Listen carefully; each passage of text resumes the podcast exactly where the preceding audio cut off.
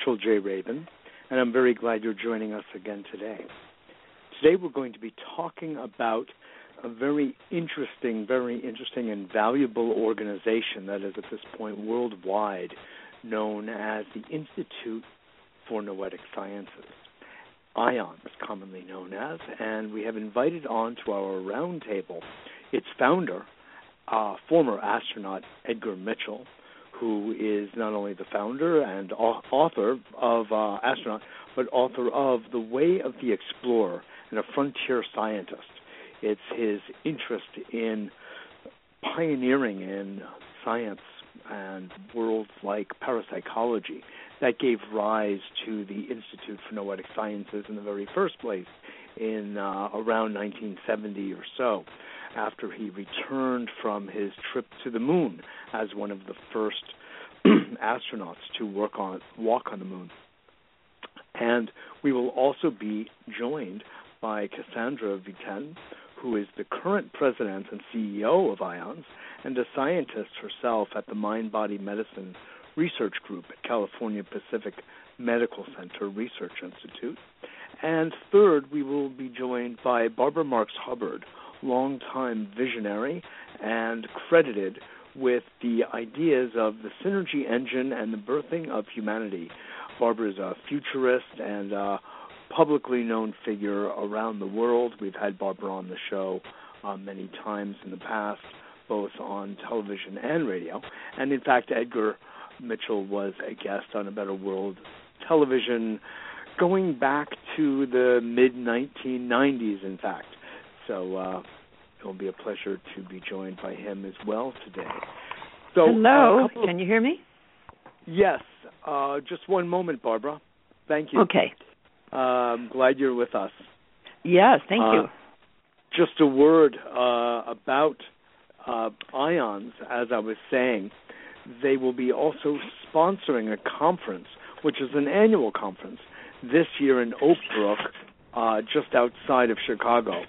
Uh, and there will be uh, joined there by a wonderful cast, uh, such as Barbara Marx Hubbard, who is with us today, uh, Marianne Williamson, Edgar Mitchell, who should also be joining us shortly, Dean Radin, who is a senior scientist at ION, and uh, a number of other uh, really well-known, brilliant speakers who are helping to advance the understanding of science in the dimension of spirituality and studies in consciousness. And so I'm very glad that uh, Cassandra is with us, Cassandra Vieten and Barbara Marx Hubbard. I haven't seen uh, Edgar join us yet, but we'll just sit tight and uh, hope he uh, uh, manages to join us. Uh, Cassie, you are currently the president and CEO of IONS. If you could introduce us to this organization and give us a little sense of its history and uh, where it is now and what it's been doing. Sure. Well, first of all, thank you so much for having me on the show, and what an honor to be Absolutely. here with you, Barbara. And thank really you. happy about our conference coming up, and I know Edgar will join us if he can. So, sure. the institute, as you said, was founded in 1973 by Apollo 14 astronaut Edgar Mitchell, who is the sixth person to walk on the moon and one of eight surviving people who has. So, a very Mm. rare and unique perspective. And on his way back to the Earth from his moonwalk, as he puts it, he was lucky enough to have the window seat, and he had a major epiphany that changed his life and changed his worldview. And it really had two elements to it.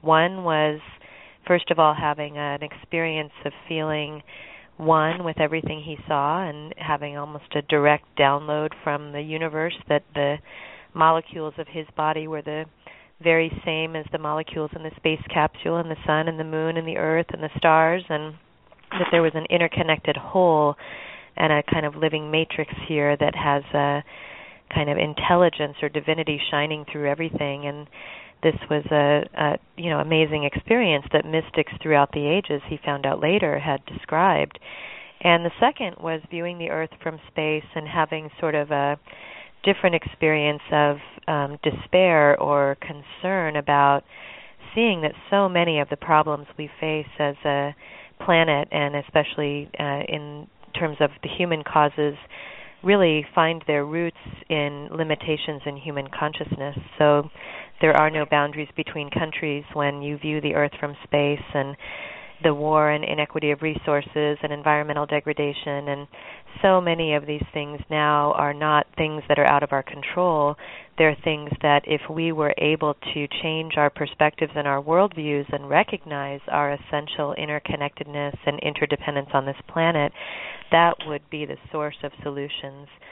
So the Institute mm. now for 40 years has really looked into this um, idea of consciousness. And um, sometimes we like to say what the Apollo program did for outer space, IONS is attempting to do for inner space, and really explore that inner realm of consciousness what we think, what we intend, what we believe. How does that influence our own bodies? How does it interact with other people, both locally and at a distance? How does it interact with physical reality? And how can we help people harness the power of their thoughts and their intentions and their beliefs and imaginations to sort of re-enchant the world, to bring the magic back to uh, a world where many of our societal institutions have really been sucked dry of their soul. You know, healthcare and education and business, and we've we've kind of bought this idea that being rational and left-brained and materialistic is the most important thing and everything else is sort of secondary and imaginary whereas really the spice of life and the beauty and mystery and wonder of who we are springs from our internal worlds and yet we don't know much about them. So IONS is dedicated to studying inner knowing using the tools of rigorous science. Mm. wow what a beautiful description I never heard that put that way, Cassie, that as NASA does for outer space, IONS is attempting to do for inner space. I think that's just a beautiful point counterpoint in describing its mission, and it makes perfect sense based on what it is that Edgar Mitchell saw on his way, well, probably in both directions, the way out and the way back, but certainly we all have been completely dazzled, mesmerized, and awed by the Apollo photographs, which, I mean, in no small way has literally changed the world. As you said mm-hmm. so eloquently, there are no borders or boundaries when looked at from above between mm-hmm. nations. There aren't nations. There's an Earth. There's one one planet and uh, that's the way it's really perceived by anyone else who may be up there. So, thank you for that. That's really very very helpful. It really orients us. Uh, Barbara, I'd love to engage you. Uh, you have been on the path of looking at the subjects that IONS deals with daily as its kind of a daily appetite and you've also integrated some of that thinking into your perspective on humans being rebirthed, if you will, at this point in time to its next evolutionary level. And you will be one of the, uh, you are the keynote speaker at the conference that, let's let everybody know, July 22nd through 26th at Oakbrook. And you can get information about that actually at the uh, noetic.org website. Is that correct, Cassie? That's right. Okay, good. So, Barbara, what what is it you're going? Give us a little taste of what it is you're going to talk about. What? How do you Never understand know what I'm how going the IONS but, work relates to yours? Okay, I, I never know exactly what I'm going to talk about, but I can know what I'm going to talk about right now. After hearing that, can you hear me? yes. Uh, very well. Okay, after hearing the exciting, real uh, pattern that IONS has been laying down and how important that is, what I want to explore is the emergence of evolutionary spirituality. that out of all the different great spiritual traditions and inspired by many of the great teachers, there is clearly to me a spirituality emerging wherein we're beginning to experience the impulse of evolution, the impulse of creation from the origin, from the original flaring forth all the way through sort of in a Teilhard de Chardin understanding, as it moves higher complexity, greater freedom, more complex order, that what's happening now and what we're calling a new human is humans who feel completely integrated in their own personal life purpose with the greater purpose of evolution. That our unique selves, our soul's code, our our, our, our, that which we feel born to do feels to me, and I'll speak personally, feels to me like a personal incarnation of the direction of evolution in this particular person. And mm-hmm. other people who are in evolutionary spirituality feel motivated by a particular frequency, but it relates to the direction of evolution, uh, not simply to a oneness with spirit or a dealing with existing problems in a better way. So it's a non-dual, it's an evolutionary non-dualism that is extremely energizing because mm. the world is at a crisis point where the, more of the same will not work. So, in every field, in every function, are emerging innovation solutions and states of being, you might say, like Edgar had up in space. He was incarnating the whole process of creation. He saw it as a whole. He felt it. He, and then he went and created IONS. That was his impulse of evolution coming from that experience. And yeah. so I'd like I'd like to really explore with IONS an emerging spirituality that feels to me very empowering and, and somewhat new. Beautiful, beautiful. Well, we're obviously beginning to do that right here on this uh, roundtable, and we'll see what else happens out in Chicago. Uh, I believe Edgar may have joined us. Edgar Mitchell, are you on the line with us? Hello? Edgar, is that you? It is not. Okay. Then uh, okay. some interesting um, uh, technical um, glitch here. I have not been able to find him, but uh, he'll knock on my door as soon as he can. So let's carry on this conversation to look at what might be this interface, Cassie, between what Barbara is saying and this evolutionary impulse that IONS is carrying into the universe as well as across horizontally this planet. Um, how can IONS um, articulate some of what Barbara has been speaking about, you know, internationally now for for some years? What is that interface in your mind? Why would you have asked her actually to to be a keynote speaker then? There's obvious uh, interface from your view. Yeah, well, of course, um, Barbara is a pioneer, and we are so honored to have her. And you know, we invite her to be a speaker because she's so unbelievably amazing and inspiring. And when people hear her, they have a direct experience of exactly what we've both just described. So I'm it's really happy you're coming, Barbara. And you know, I would say that I I love what Barbara just said about uh, non-duality and spirituality, and one of the major um, thrusts, one of the major evolutionary thrusts of the Institute of Noetic Sciences is that noetic is a Greek term that refers to inner knowing, and science is, of course, outer, objective knowing. And it's really at the nexus of those two things that IONS works. And so, this idea uh, that there has been a false dichotomy between mind and matter, between science and spirituality, between heart and mind. Um, there's so many outer and inner. There's so many ways you could put it that yeah. um, there's sort of a functional reason for those um, separations when you're working in the physical world and you need to put aside aspects of yourself to focus on other aspects. That's absolutely normal.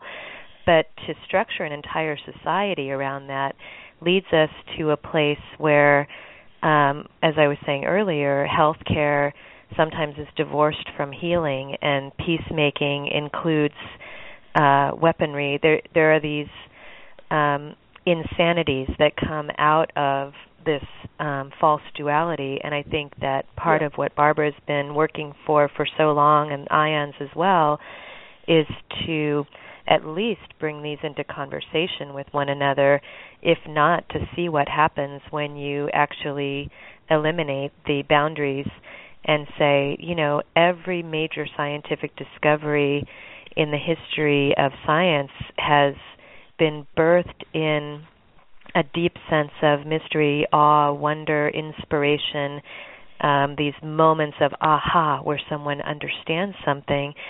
Um, that's as important as the rigor and methodological aspects of science and the same with other aspects of our lives you know that um so i think that one of the things we'd all like to see is these increasing dialogues between what seem to be disparate parts of our existence but actually when they're brought together they enrich and enhance both you know mm-hmm. this Yes, I, would like to add a thought to that. That I'm I'm just offering. Many many years ago, when I was a totally novice at all of this, I met with Dr. Jonas Salk. It must have been in the, about 1964, and I was at that time telling him everything that was wrong with me. I was attracted to the future. I was looking for participation in doing something important, and I felt that something was going on, and so on. And it was the Freudian analysis of this is you're neurotic. I had five children and was managing a big house and all of. So um, Jonas said, Barbara, this is not what's wrong about you. It's what's right about you. You are a mutant. And I will introduce you to a few others I've met in the last 20 years. And he met me, introduced me to some really distinguished people like architect Louis Kahn and the science editor of Life magazine and so forth and we all immediately resonated with each other. And fellow Jonas, mutant. Jonas said, Barbara, we are two peas in the same genetic pod. You have been bitten by the same bug that I was bitten by. Now, what was this bug that we were bitten for by? For which he did not have a vaccination. no, he didn't. And I, you know, mutant from Jonas. Well, okay, what I'm wanting to put forward is a suggestion that we're in the midst of an evolving humanity. And that out of Homo sapiens sapiens and self consciousness has emerged and has been emerging for thousands of years a spiritual based consciousness. But the, the awareness of evolution is relatively new, and that certainly we're affecting it and we are it incarnate in a way, means that there's a type of human being, as Teilhard de Chardin called Homo progressivus, attracted to the future as an organism progressing toward the unknown. And he called the other type the bourgeois, who are trying to keep things as they are, and that the, the Homo progressivus would become ever more animated because things are evolving towards the unknown, but they certainly yeah. can't be held in the way they were. So I'm putting forward that with evolutionary spirituality, there is a type of human that is, is emerging in every field and every function. It's not a new religion; it's a new person, and it it holds the characteristics of love, empathy, uh, love of the earth, desire to realize life purpose, a certain cosmic consciousness, as a new norm. And when I got started, when I was the mutant that Dr. Salk mentioned, I never had met anybody till I met him. Now we're everywhere. Mm. We we to be growing a crop of humans that have the consciousness that we're trying to teach the existing system that is structured in the top-down model, whereas the new humans are already not in that. They're usually not head of nation states or big corporations or organized religions. They are innovators, creators. And my thought is the more we connect those who are already emergent in this quality of being, we will find the pattern of the emerging world in our midst. And that then that becomes a, an attractor because it is attractive, it is inclusive, it is loving, it is empathetic, but it isn't trying to change the old, it's evolving the new. Well, that I think another mutant, if you really want to think of it that way. Uh, I I think that it's it's the evolved human, and I, I know we're actually saying the same thing, and it's it is. It's evolved human and also evolving, but, because well, as you sure. well know, if we combine the spiritual, the deep social, vocational desire to create and, and deal with deal with emerging potentials with high tech, with nanotech, biotech, quantum computing, artificial intelligence, if that were to be infused with love, in other words, if if um, transhumanism and love were to join for the joining the evolution of our species, you really do see a new humanity there.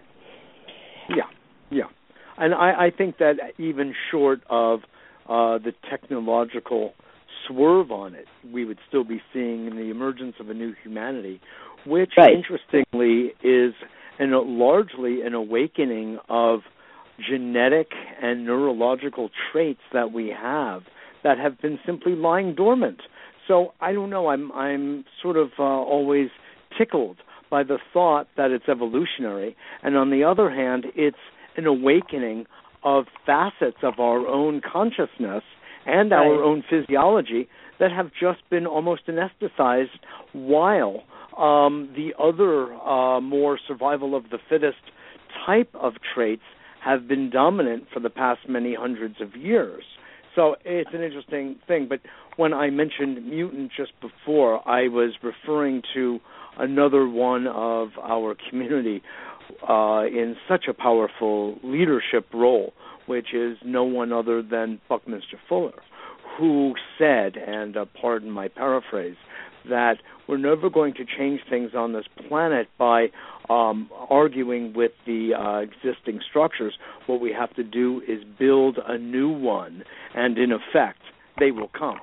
And I think yes. that that's very much what IONS is involved in. Barbara, you are, myself at A Better World, there are as we say, we really do have a community of people, Listen, and they really are. They are in the millions, and they are across the planet. Paul Hawken, in his uh, Blessed Unrest, his brilliant book, is pointing out uh, that there are literally millions of organizations, NGOs, yes. uh, social enterprise companies, um, and the like that are on the ground, grassroots, doing extraordinary actions to bring together a new brotherhood and a new sisterhood across the planet. So uh, yeah, this is a a way of saying yes, yes, I agree. And the conference that Ions is sponsoring out in Oak Brook near Chicago this coming July is, I think, a really beautiful example of this kind of community building. Cassie, could you speak to that? Well, yeah. I mean, one of the concepts that I've been working with recently at IONS is that every major societal transformation or renaissance in the last, say, 400 years has been rooted in four things. Um, the first is that there are a person or a few people or a small group of people have an awakening or a realization or they make an observation or have an experience of something different than what they'd been taught before. It's a direct hmm. noetic moment where you recognize something new is possible. And the second is that there is some sort of external confirmation of that experience and greater exploration of it through science. Um, the third is that we provide people with tools and applications so they can actually utilize this new understanding in their lives and in the workplace. And the fourth is a community of support. So if you think about something like the discovery of germs, which is, you know, germ theory is probably the single scientific theory in the last several hundred years that um, reduced human suffering and doubled human lifespan that started with somebody saying, "You know what? I bet I bet that something's happening in that's flying through the air or through the water between people. There's something invisible that we can't see that's causing illness." And everyone said, "Well, that's crazy. You know, that's nuts." And of course, science over many years found that to be the case and then that wasn't enough just to know it. We had to find ways to apply that knowledge in the world and then it still required another 100 years before society adopted it as a reality and started to wash our hands things like that.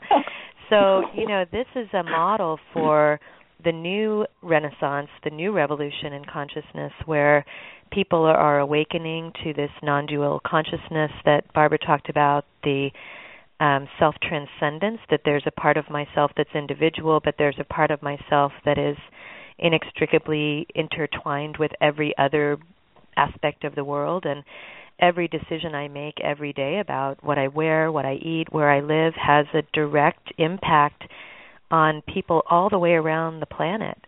And so when we start to understand ourselves as bigger than just this sort of bag of bones that we're walking around in, it starts to completely reorient our own individual lives, but perhaps even more important, it's a collective reorientation. So society starts to see new ways of being that will be sustainable for the planet and that will um, lead toward greater thriving. I, I think that's so true, and we might say that we're at a a time where there's not only one problem, there's just so many collections of problems that mm-hmm. have reached a limit to one form of growth, a limit to one form of consciousness on this planet. We can't, like, we couldn't possibly double the population again. We couldn't possibly go for another generation expanding the use of fossil fuels and so forth. So the the human race has reached a crisis that I think is the greatest wake up call we've ever had because it's a global crisis, it's multidimensional.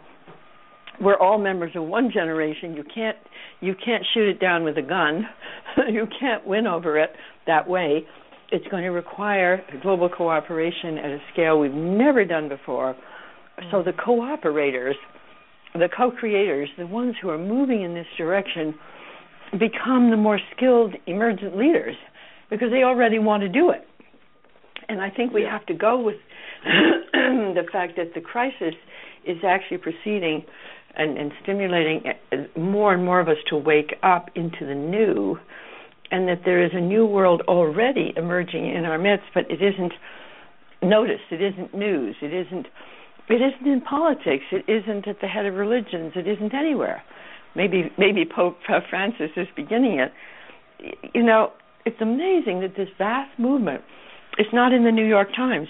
I read the New York Times every night just to know what I can't do anything about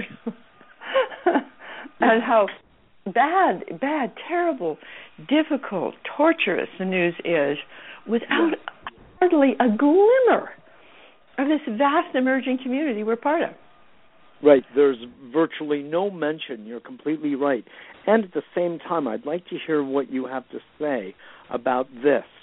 You have made the point a couple of times, and I'm in full agreement, we all are, that those of this emerging community are not in positions of uh, much economic or political or social power. Yet, right. those who are are coming from what we could comfortably call the old paradigm. It's essentially the Newtonian paradigm, if not prior to that, uh, of social, economic, and political um, life. And they are currently making decisions on our collective behalf that are are degenerative, sort of like a chronic disease, instead of progenerative and progressive, yeah. as in the new Homo sapien sapien progressus. Um, sometimes yeah. I call it the new Homo ridiculus. but we'll try to skip over that one. Uh, but I would like Barbara to hear what you have to say about the fact that um, there are, while we are uh, increasing our population, you could say, through such organizations as your own, as IONS, as through a Better World media platform reaching thousands of people you know, with every broadcast about what these ideas. It's almost like we're in a time race about who's going to win because we are staring down the barrel of such things as climate change, such as what's called the Trans Pacific Partnership, such as things that would utterly, completely transform the world according to someone else's, from our point of view, new world order, not our own. It's what a very. This, well, well I'd like to make a, an analogy here between noetics and noosphere, because Sure. noetics the you know the study of knowing and consciousness the noosphere what teilhard called the thinking layer of earth the global brain mind heart the planet has grown this new nervous system really in the last 15 years with facebook third largest nation in the world twitter google over 7 billion cell phones this is a phenomenon that is not in the power structure directly it's in the people structure and I think the call now is to connect those already creating the new. if you study a little bit of Prigogine's model of how nature got from entropy to syntropy, from disorder to higher order, he called it the theory of dissipative structures. Mm-hmm. And this theory basically indicates as a system becomes more entropic, more disordered, innovations or mutations occur in every field and the nature of reality is at some point the innovations interact with each other in a nonlinear exponential way, and the system jumps to a higher order through the innate capacity of innovations to connect with each other in a more comprehensive whole. See, nature has a brilliant capacity to make whole systems. Single cells, multi cells, us with 50 trillion cells talking to 50 trillion cells on the phone here. Yes, we don't even exactly. know what's going on to keep these bodies going. So the nature's coordinating power of innovations and creative solutions for billions of years has jumped to higher order, but we've had five mass extinctions and so on. Is it possible that since we're facing a possible threat of our own self devolution, that we're also given the tools in the noosphere, in the thinking layer, in the communication systems, as well as the inner spiritual growth of millions of us, that one more degree of, you might say, self organization of a higher order. And I'll just speak for myself. I, I'm 85 years old, and I've been, I, I say to all visionaries, just don't die stay alive long enough to fight everything that you've ever thought of happening. I've been motivated all these years by a sense that we're aiming towards a planetary awakening of co- connectivity of what works. And that we now have the systems we have we have just about everything we need. The internet structures are almost there. The call that I think leaders like us should be making is a call to connect what's working, communicate, connect, collaborate, and begin to see the outlines of what's already here. Because the emerging world is in our midst, but it's not called for. And everybody is so deeply engrossed in the part of the system they're working on that we don't have the voices for the connection of the whole. That's the what I'm gonna holistic picture. What the, you know, a whole system has to be now called for. It has to be has to be uh, seen as a solution rather than just a sort of overly scientific thing. Oh yes, exactly. I understand all of Or- the all of the little spirit- creatures that are that are coming forward now with an evolutionary consciousness to really take a stand and actually be heard. Uh, on that note, let's let everyone know you are listening to A Better World with Mitchell J. Rabin. We are on every Wednesday out of New York City at 6 p.m. Eastern Daylight Time, and uh, we're very glad to have you. We send out a newsletter every week, a free newsletter. So if you're not on it yet, please go to a betterworld.tv. That's www.abetterworld.tv and uh, join the newsletter and learn about the other shows we have on every week, A Better World TV every Monday evening, as well as this show, and uh, periodically others and other events and activities taking place across the country, in New York, and elsewhere, among which uh, is today's program, today's roundtable, which is focused on the Institute of Noetic Sciences, which is also known as IONS, the acronym, and there is a very special event taking place, a conference out in the Chicago area, July 22nd through 26th. So we've had joining us the president and CEO of the Institute, Cassandra Vieten, and Barbara Marx Hubbard, who is one of the featured presenters, along uh, whom will be Marianne Williamson, Don Miguel Ruiz, Edgar Mitchell, who does not look like he'll be joining us after all today, at least so far, and uh, but we'll see him at the event. Dean Radin and numerous others. Cassandra, you as well. Could you speak, Cassandra, a little bit, just share with our audience a little bit about the conference and these other speakers who will be there? Yeah, I mean, I'm just so excited about it. We've got about 500 people enrolled now, and there's still room. The um, prices go up on the 27th, so I invite everybody who's uh, thinking about registering to go ahead and do so, so you get that discount. But the IONS conference, for those of you who've been there, and Barbara's been there before, it's something special because what happens is it's a microcosm of that sense of community among, I love the idea of mutants. and I mean that in the best way. It's people who are really um, a high level mutation. Let's think of it that way. yeah, yeah. high level just, mutation. yeah, there's really, I, I don't I don't mind calling it that. You know, it's kind of fun because it could well be true. right. Yeah, and that's what forms evolution, right? So, I mean, these are people who are from every walk of life, from every age, um, many, many different countries who come, and um, obviously we um, we're just happy to have Barbara and Marianne Williamson will be wonderful, and Don Miguel Ruiz, and um, all of the people that um, have inspired us. And I'm also so excited about sort of the the breakout session speakers because we've got some people who are new to speaking at IONS, one of whom is just for example Drew Dellinger, who is a poet, who's a Martin Luther King scholar, and he's someone who has focused on two different things in particular. One is the transcendent philosophy of Martin Luther King Jr., which most people don't know about, but you know, some of the quotes from MLK in his letter from a Birmingham jail and had to do with the inescapable network of mutuality eh, around the planet and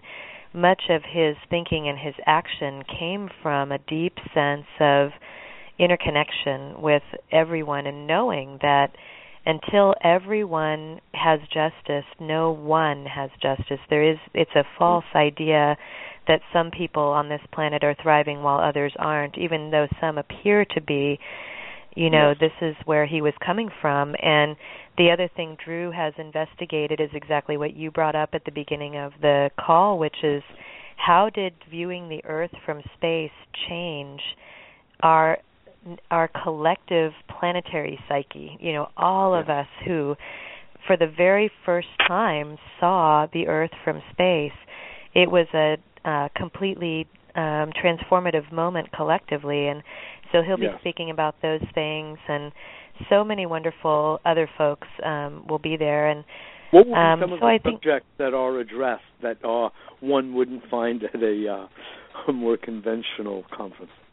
Well, we're looking um, first of all frontier science, and so you know we'll be sharing some of our most recent research findings on phenomena like mediumship and survival of consciousness after bodily death and inter- interconnections between people from a distance, um, precognition and uh, intuitive knowing, worldview transformation, and non-local consciousness and the interaction between consciousness and physics um, and all of what we're starting to learn about mind matter interactions and mm-hmm. so that's an exciting realm uh, then we'll be really looking at the realm of application and how do we bring this level of consciousness into schools and hospitals and um, neighborhoods and politics mm. and business Grassroots. and we really are yeah, I mean, we're yeah. really talking about um, these awakenings that are so important, and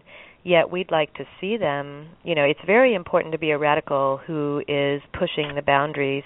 It's also yeah. important to understand how to build bridges into the mainstream. Otherwise, all the radicals just keep hanging out talking to one another, and it doesn't change anything. And so, what's really I feel optimistic about in that regard is that it is very, it takes very small changes in systems to make massive change. And maybe this was kind of the one degree that Barbara was talking about. Yeah. It, it doesn't have to be.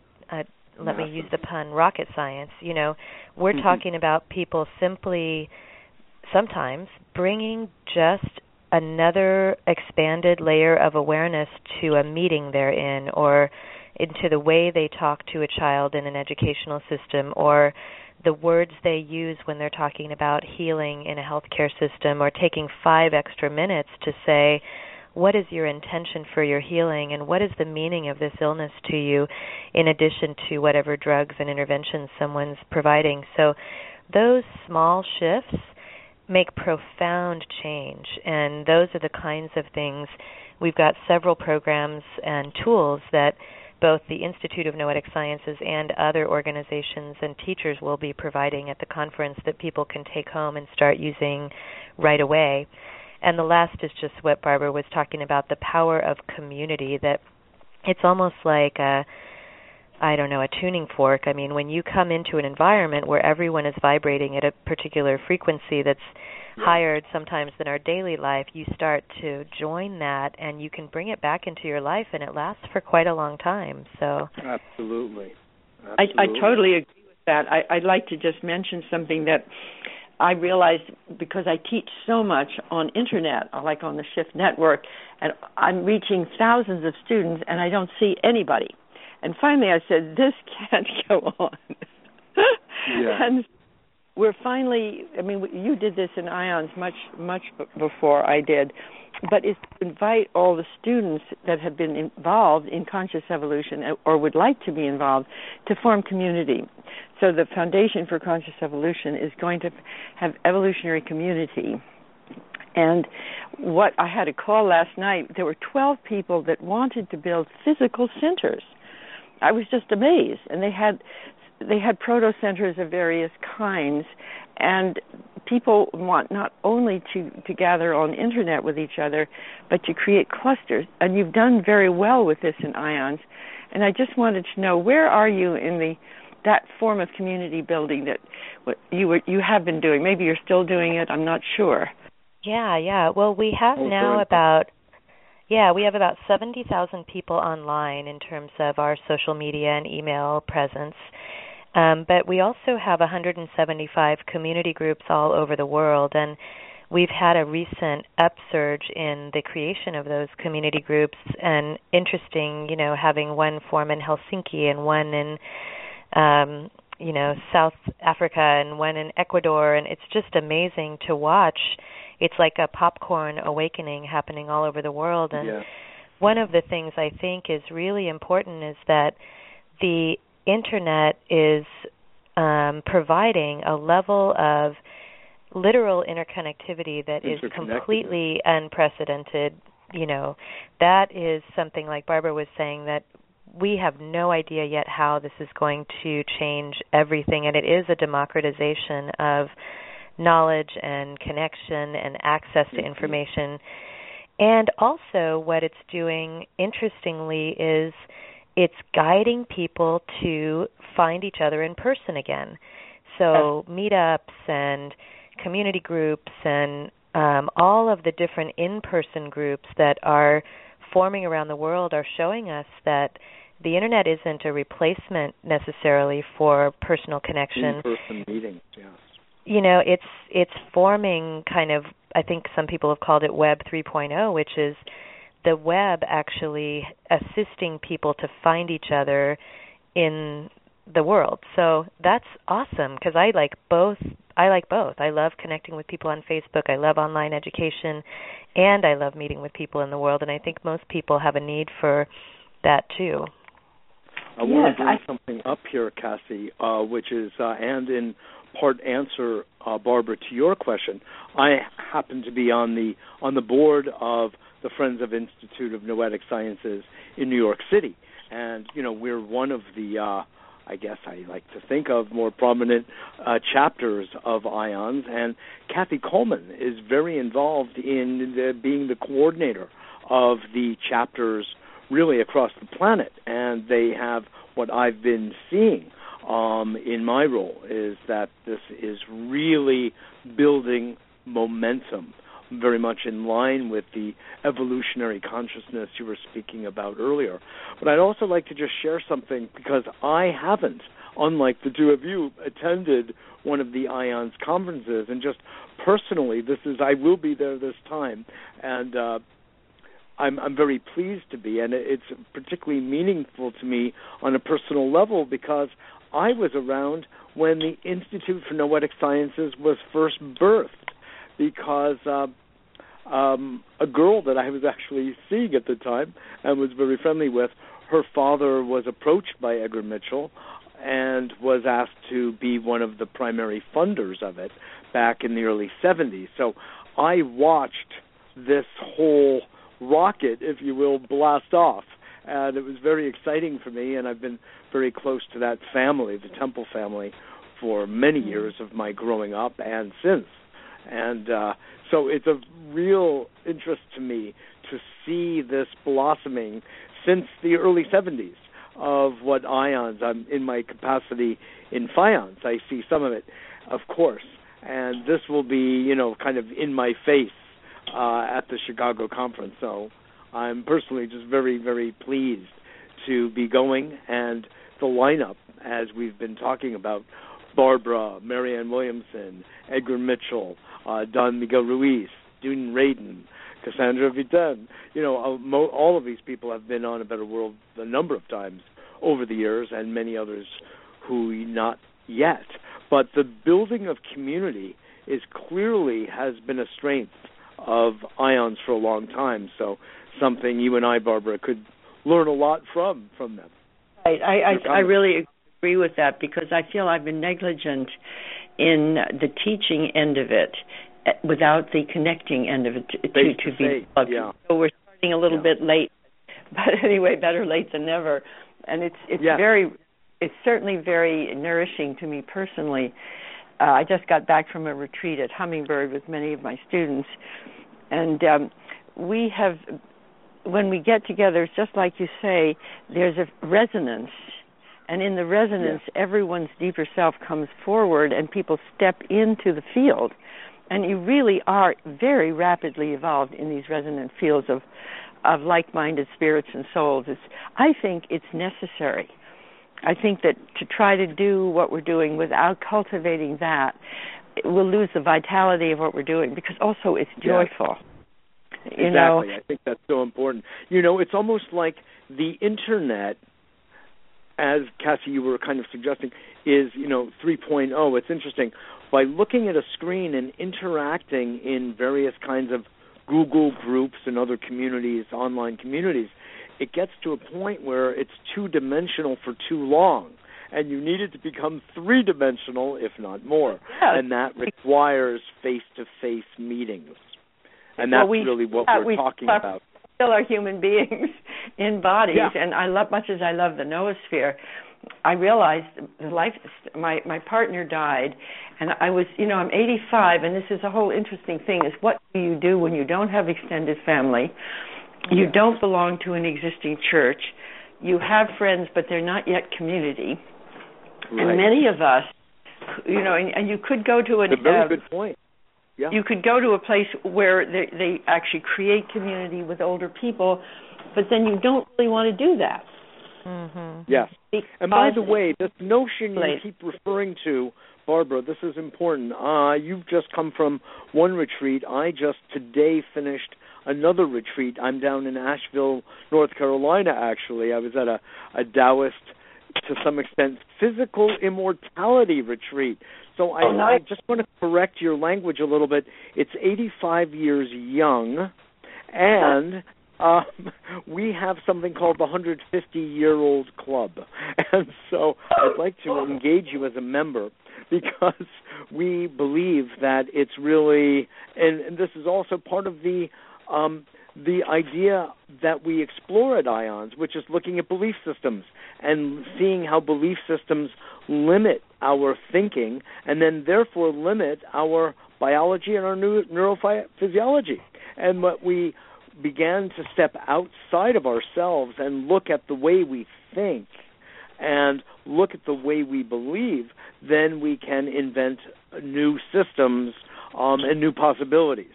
So it applies to age as well. well, send me that information, please. Uh, would you send me that? I'm very interested because I feel I'm regenerating. Sure. Absolutely. By, by the consciousness, yeah. and so yeah. are many others, but we don't notice it really. That's right. Interestingly, talking about something I was referring to earlier about uh, while on one hand we're on an evolutionary cutting edge, on the other hand, we are awakening dormant facets of ourselves that have been here all along. These teachings are rooted in the 5,000 plus year old uh, hmm. teachings from ancient Taoist thought in China. So it's that they've been kicking around, but people haven't been paying, taking them very seriously. But now that we have the interface of science with spirituality and consciousness, these ancient ideas are being given a new standing in our society, thankfully. Well, and you know, we have the two of you to thank, and you know, the work of IONS, uh, which is dignifying ancient thought, if you will, in the modern era. And I think this is one of its really important important features and functions. Mm-hmm. Cassie, do you want to comment on that? Well, yeah, I mean, I got a chance to, and I'm so sorry Edgar couldn't be here. I've been um sending yeah. little messages and trying to get him on the phone, but I think maybe there was a mix-up. So my apologies yeah. for that. But um I did get to spend last weekend with him, and so I I went to his home. He still lives near Cape Canaveral in Florida, and yes. he was going over some of the um memorabilia he has from his spacewalk and all of that stuff and you know he just strikes me he's fun. also 85 and I said you know what's what is most important to you um and he said well you know we've been taught that the universe is made of matter and energy and what we're learning now is that it's made of matter energy and consciousness and this third element this third force in reality is really what this new um, revolution or evolution is going to be all about. And yes. I'm a Huffington Post blogger, post blogger, and I've been working on a new post, and hopefully we'll get it up before the conference, which is that you know there was the industrial age, there was the age of technology, there was the information age and I think we're moving into the age of connection. And I'd love to see that idea explored more. And um, I know, Barbara, that um, our organizations have been brought together by uh, another organization in Chicago that we love that's co-sponsoring our conference called Greenheart, which is uh, started as a cultural exchange student program and now has something called Greenheart Transforms, where they're um, bringing organizations together to make change. And I just wanted to hear if you had anything to share about the Foundation for Conscious Evolution. Well, yes, we're we're joining with the Center for Integral Wisdom, which is Ken Wilber's uh, um, center, and how to bring forward the idea of a unique self symphony, a planetary connectivity of that which is creative, as a transcendent goal for all who want to participate. Um, mm, beautiful. I, I think it's very, very important that we do this collectively. Um, I like the phrase unique self symphony because everyone has a unique tone. And you know, sometimes they say, don't speak to the choir. Well, there is no choir. lots of separate yeah. singers, lots of separate instruments. And I am very excited about doing that together and working on the internet site that that would be actually helping us find those we need to create with. Mm-hmm. Because you know, Jonas Salk used to say to me, "It's not survival of the fittest, but survival of what fits best." That's right. Yeah. So we need to know where gift can be given, where we're needed, And when you find that, it's all a difference in the world. So it's not only community, but community where you can give your gift to someone who needs it. You can join genius. Mm. That's yeah. the phrase I like now. You join genes to have the baby. You join genius, creativity, and love, and you give birth to a new human within yourself when you can do that. Yeah. So it's very enjoyable, which we don't usually hear about.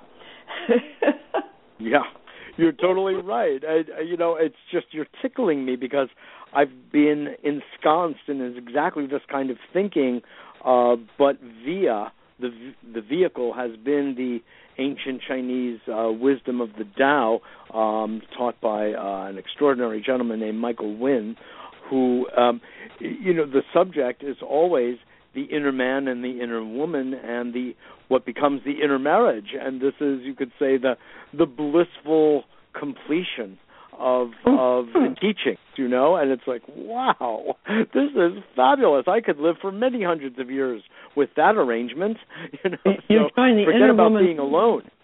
Excuse me? You join the inner woman the inner man and then you join genius with others doing the same.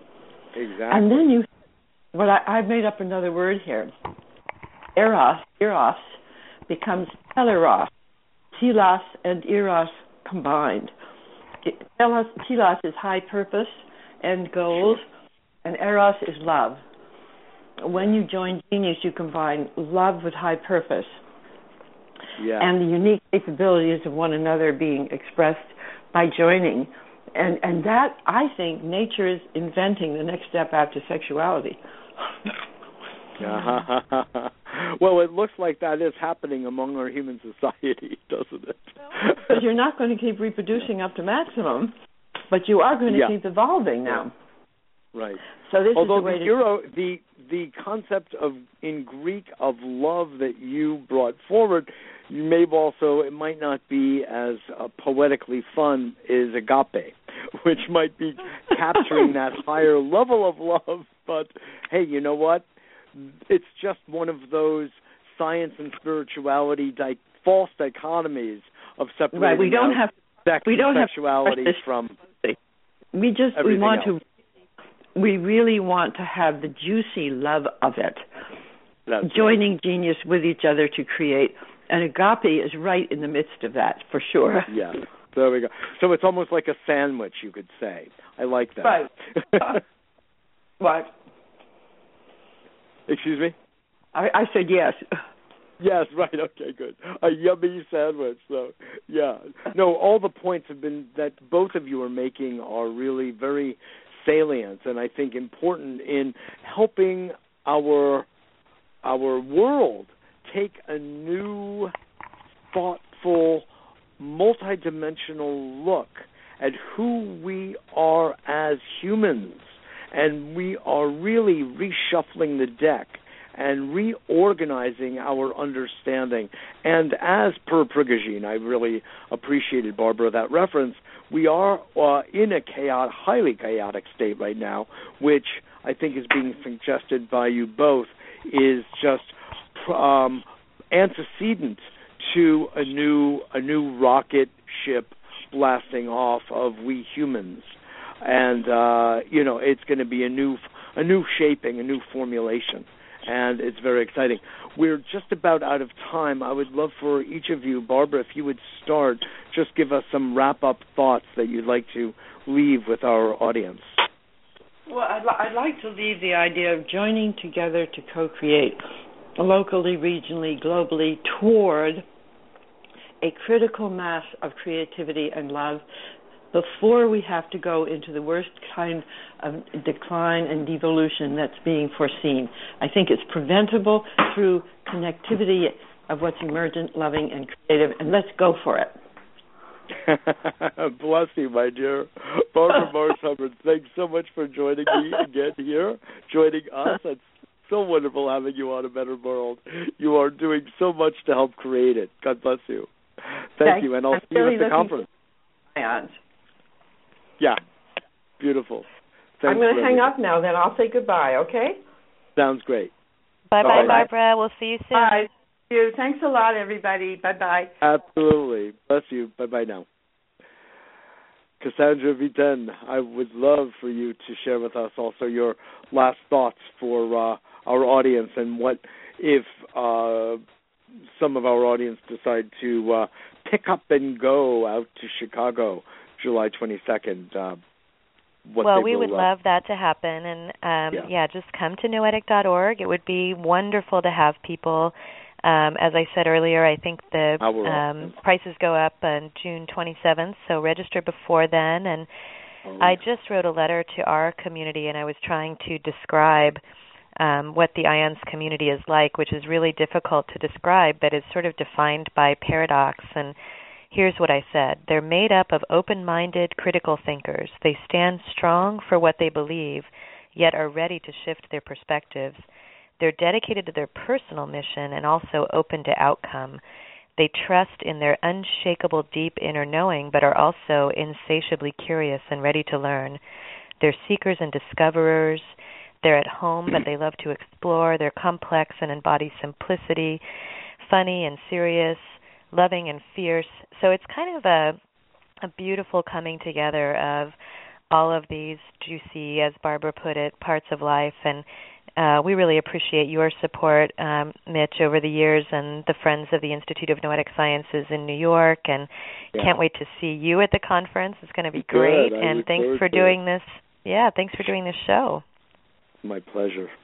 Cassandra Vieten, so nice to have you on. President and CEO of the Institute for Noetic Sciences, scientist at large. Uh, I really look forward to seeing you, Cassie. And um, okay, you're so welcome. It's just a pleasure to be of support, and I know that all of my friends and colleagues at the Friends of Institute of Noetic Sciences in New York feel the same way. They are really blessing me in being our representative out at IONS at the uh, at the conference. So wonderful. Okay, we'll the see you website soon. Website last is www.noetic.org. N O E T I C, Noetic, from Noesis, the ancient Greek. Beautiful. Cassie, thanks again for uh, being on today on the roundtable. Sure, we'll see you soon. Okay really rich. I really appreciate these two very special women who are voicing uh, really what's coming tomorrow, what's coming in the future. It's more than that. It's beckoning the future. It's invoking and creating a future for us all according to higher values, very deeply humane values, and the openness to transformation of the current paradigm into one that works for all beings.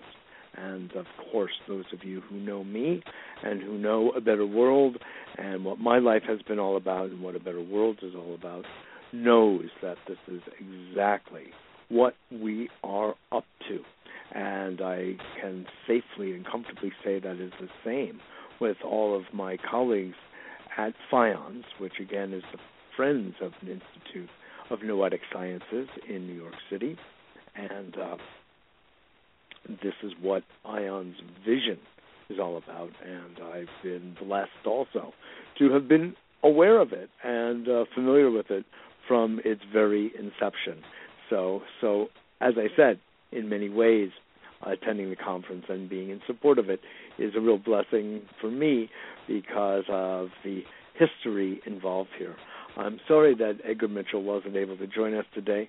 Uh, there must have been some good reason he wasn't able to join us at the last minute, but his spirit was certainly here. And I also want to acknowledge uh, a few people from IONS, in particular uh, Kathy Coleman, who's always been very helpful and instrumental in uh, working with me and with uh, FIONS in New York City, and has been helpful in also even setting up this particular roundtable interview.